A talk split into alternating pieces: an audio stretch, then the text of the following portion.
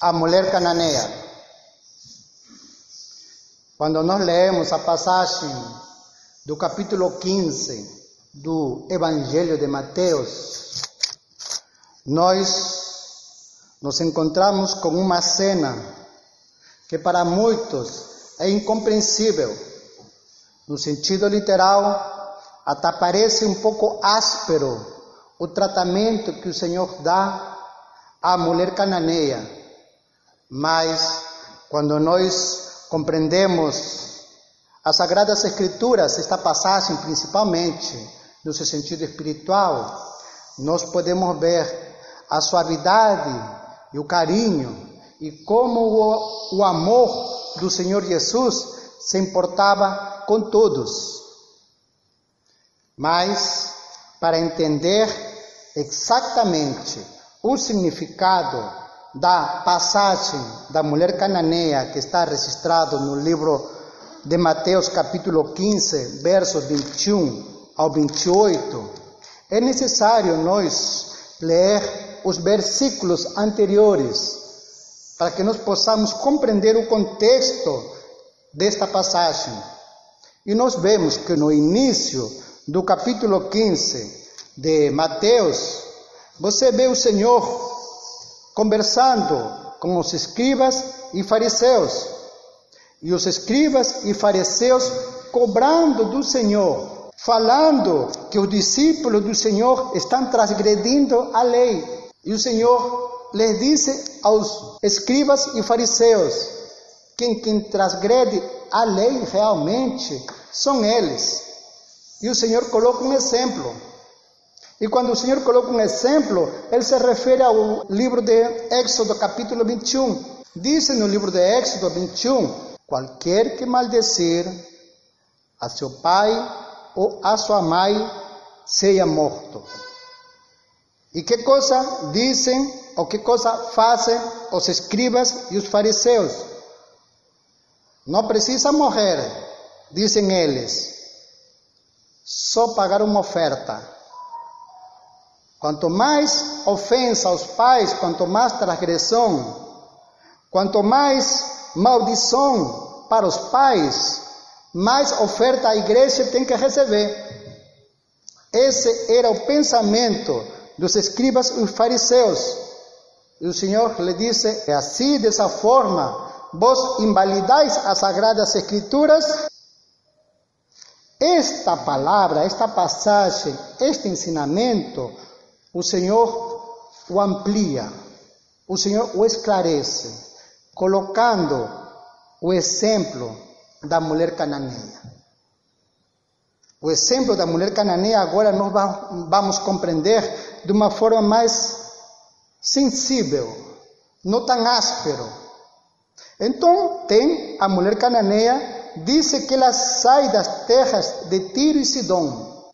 As terras de Tiro e Sidom, se nós vemos também o Antigo Testamento, principalmente o livro de Jeremias, onde é relatado no livro Verdadeira Religião Cristã, também número 202, onde é relatado uma série de países do Oriente, começando por Jerusalém, e entre eles Tiro e Sidom. Países que, como se fala assim, são gerações de Noé, de seus filhos de Noé, Cam, Sem e Jafé. Essas descendências tiveram a doutrina mais pura que existiu sobre a terra a doutrina do amor, a doutrina dos antiquíssimos, que Enoque passou para Noé, Noé para sua descendência, e toda essa descendência chegou para Tiro e Sidom, de onde era a mulher cananeia. Eles receberam aquela pureza, mas com o tempo foram transgredindo, foram trocando os valores divinos por valores humanos e chegou a esse estado em que a mulher tinha que se alimentar das migalhas do pão que caíam das mesas do Senhor. O Senhor está colocando um exemplo do estado em que a igreja judaica caiu. Transgredir o mandamento de desonrar os pais, maldecir os pais, eles dizem somente precisa pagar uma oferta para que fique sem pecado. Não. As Sagradas Escrituras, elas nos ensinam, e, aqui na nova igreja se ensina que esse mandamento, o quarto mandamento, honra teu pai e tua mãe, não maldecir, honrar pai e mãe, é o mandamento que faz a ligação entre as duas tábuas. A primeira tábua, que é amar a Deus por sobre todas as coisas, e a segunda tábua, que é amar o próximo. Essas duas tábuas fazem um através do quarto mandamento. E se este mandamento é transgredido, a própria pessoa morre. É como se se separasse o coração do pulmão em nós. Ninguém vive. Se o pulmão é separado do coração, não consegue viver, porque ambos trabalham unidos. E o quarto mandamento é o mandamento que faz a união entre as coisas espirituais e as coisas naturais. Se eu digo que somente amo o meu próximo e não respeito este quarto mandamento, tampouco amo a Deus, nem tampouco amo o próximo. Olha a importância de manter e de obedecer à verdade genuína. Não se desviar por comentários. Os comentários muitas vezes não têm nada a ver com as Sagradas Escrituras e esses comentários que são tradições, se chamam tradições, existem livros grossos em cada igreja. A tradição da igreja, da igreja no tempo judaico, somente existia tradições e as sagradas escrituras tinham sido deixado de lado. Esse exemplo é a mulher cananeia. Então, o Senhor vê a mulher cananeia, sabendo que ela sai de Tiro e Sidom, ela está pedindo, né? E o Senhor que disse? Verso 24: Eu não fui enviado senão as ovelhas perdidas da casa de Israel. Nesse momento, a casa de Israel estava precisando. Os outros também estavam precisando, porém, por negligência. Exemplo: tem uma família que mora na Barra e tem apartamento em Ipanema. E pelos seus desvios da vida, hoje está aqui na Central do Brasil pedindo uma cesta básica. Mas, do lado daquela pessoa que mora na Barra e tem um apartamento em Ipanema, está pedindo uma cesta básica na Central do Brasil, do lado dela tem uma pessoa muito necessitada. Não é justo que a cesta básica vá para aquela pessoa, porque aquela pessoa teve condições de estudar, de se programar, de investir e ter uma vida equilibrada. O outro, que não teve estudo, só trabalhou, trabalhou, trabalhou, não é justo pegar os pães do um e dar para o outro. Por isso que o Senhor disse: Eu não fui enviado senão as ovelhas perdidas da casa de Israel, ovelhas perdidas. O outro já teve.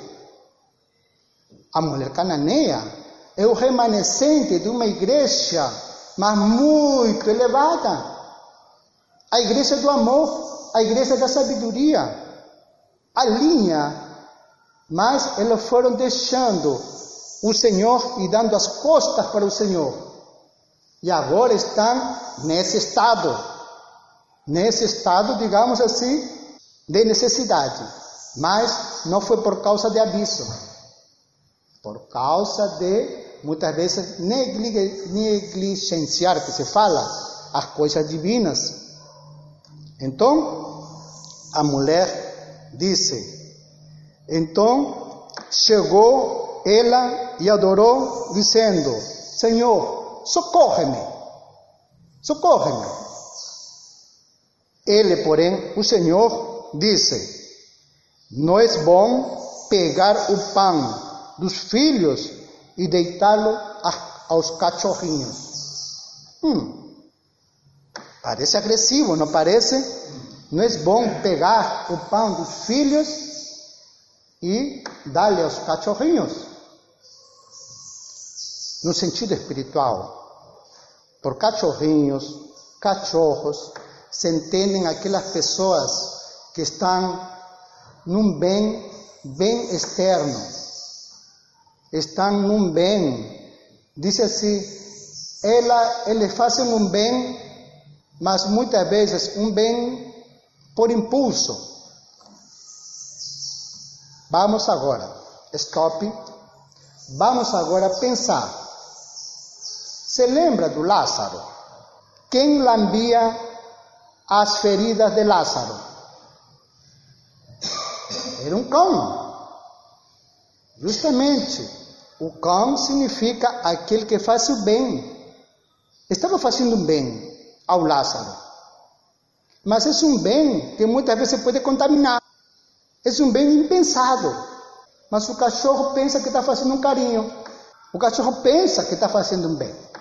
Esse tipo de bem que a mulher cananeia praticava é um estado ao qual chegou a igreja que estamos falando, de Tiro e Sidom, igreja descendente de Noé, de Sem, Cã e Afé. Mas por culpa da troca de valores, eles chegaram nesse estado.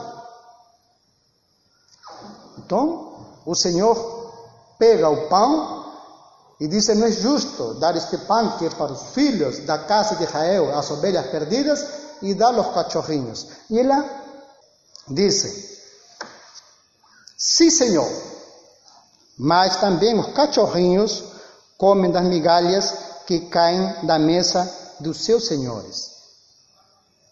Não é que ela tinha fome. Disse que os cachorrinhos comem das migalhas que caem da mesa dos seus senhores. Pense no Lázaro. O Lázaro não, se alimentava da mesa que saía do rico. E disse o Senhor que havia um rico e havia um mendigo Lázaro que estava às portas desse rico onde o rico se vestia esplendidamente e o Lázaro tinha chagas e ainda tinha um cachorrinho para lamber. Este tipo de estado de, são pessoas, deste tipo de pessoas, são aquelas pessoas que querem conhecer a verdade, mas querem conhecer a verdade somente para resolver alguma coisa imediata. Que esse tipo de atitude de procurar ao Senhor mais, procurar disse assim, não para ela. Aquela mulher, ela estava boa de saúde. Ela estava procurando pela filha. Olha a viagem para a filha. Então, a filha, no sentido espiritual, significa o bem que a gente tem.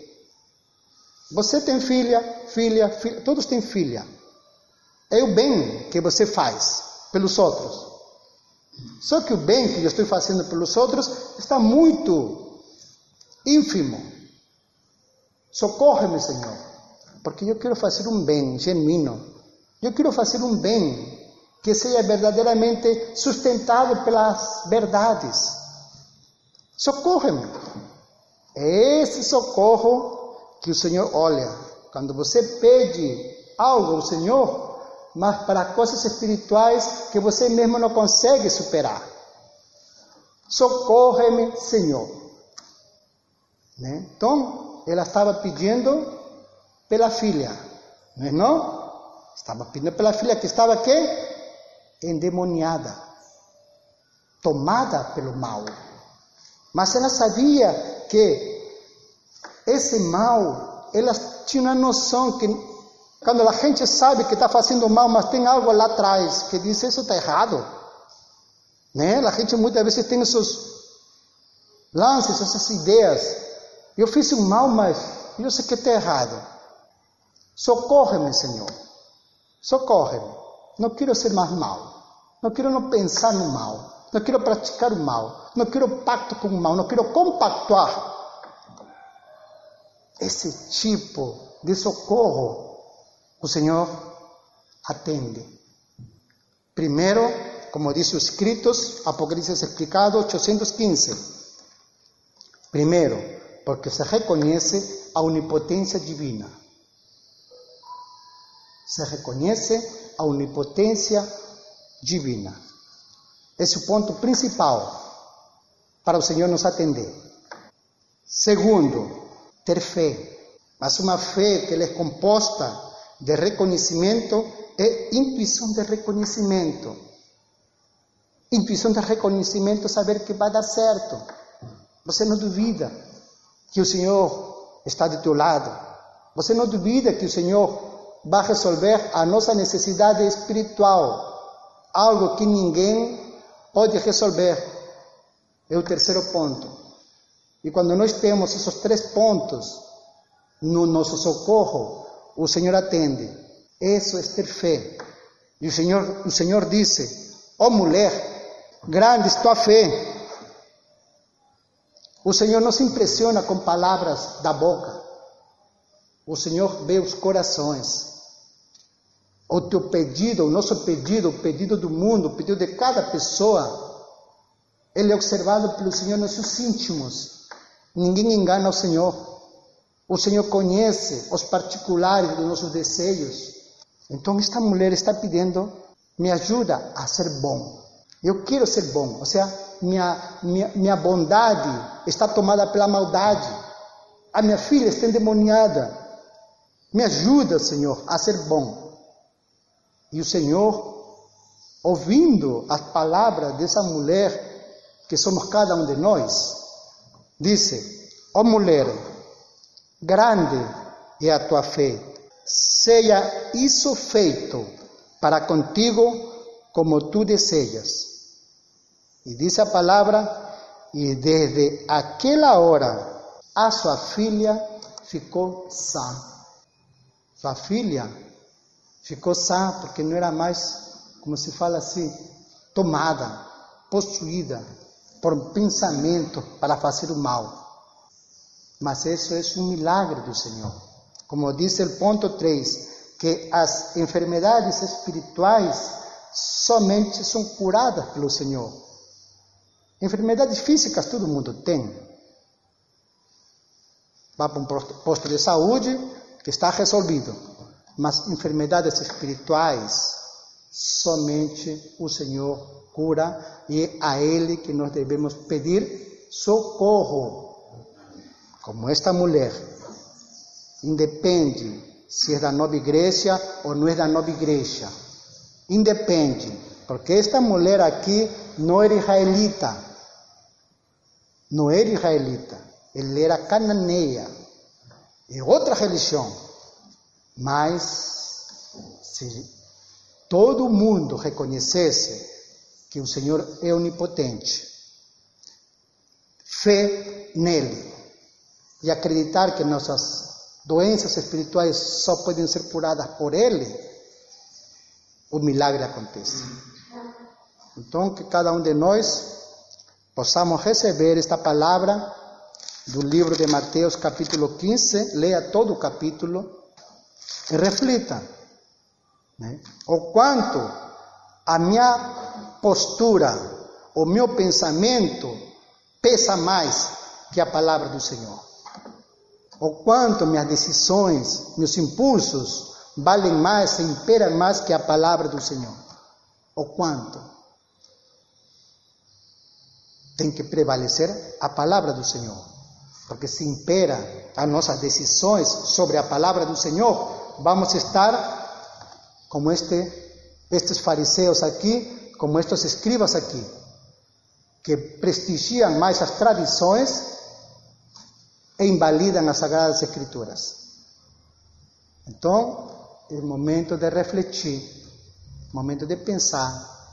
E se estamos no lugar oposto ao Senhor, peçamos, oremos ao Senhor: socorro, cura-me, Senhor. Não estou conseguindo fazer o bem. Não estou conseguindo ver se sou bom, ver se sou ruim. De momento eu penso bem, de momento eu penso mal. Socorre-me, Senhor. Então, só o Senhor que nos assiste. E aqui na casa do Senhor, na igreja que, que se chama pelo seu nome, cada um de nós é assistido pelo Senhor. Basta ter humildade para falar para o Senhor, nestes momentos, as nossas dificuldades espirituais. E que o Senhor abençoe cada um de nós que estamos aqui presentes, as nossas famílias, e que o Senhor também estenda suas bênçãos a todos os irmãos que não puderam vir por diferentes motivos que já sabemos, mas que o Senhor visite a cada um, suas famílias, seres queridos, e principalmente o Senhor visite aquelas pessoas que estão passando dificuldades na sua saúde. O Senhor cura. Mas não esqueça destes três pontos para a cura acontecer. No nome do Senhor Jesus Cristo. Amém.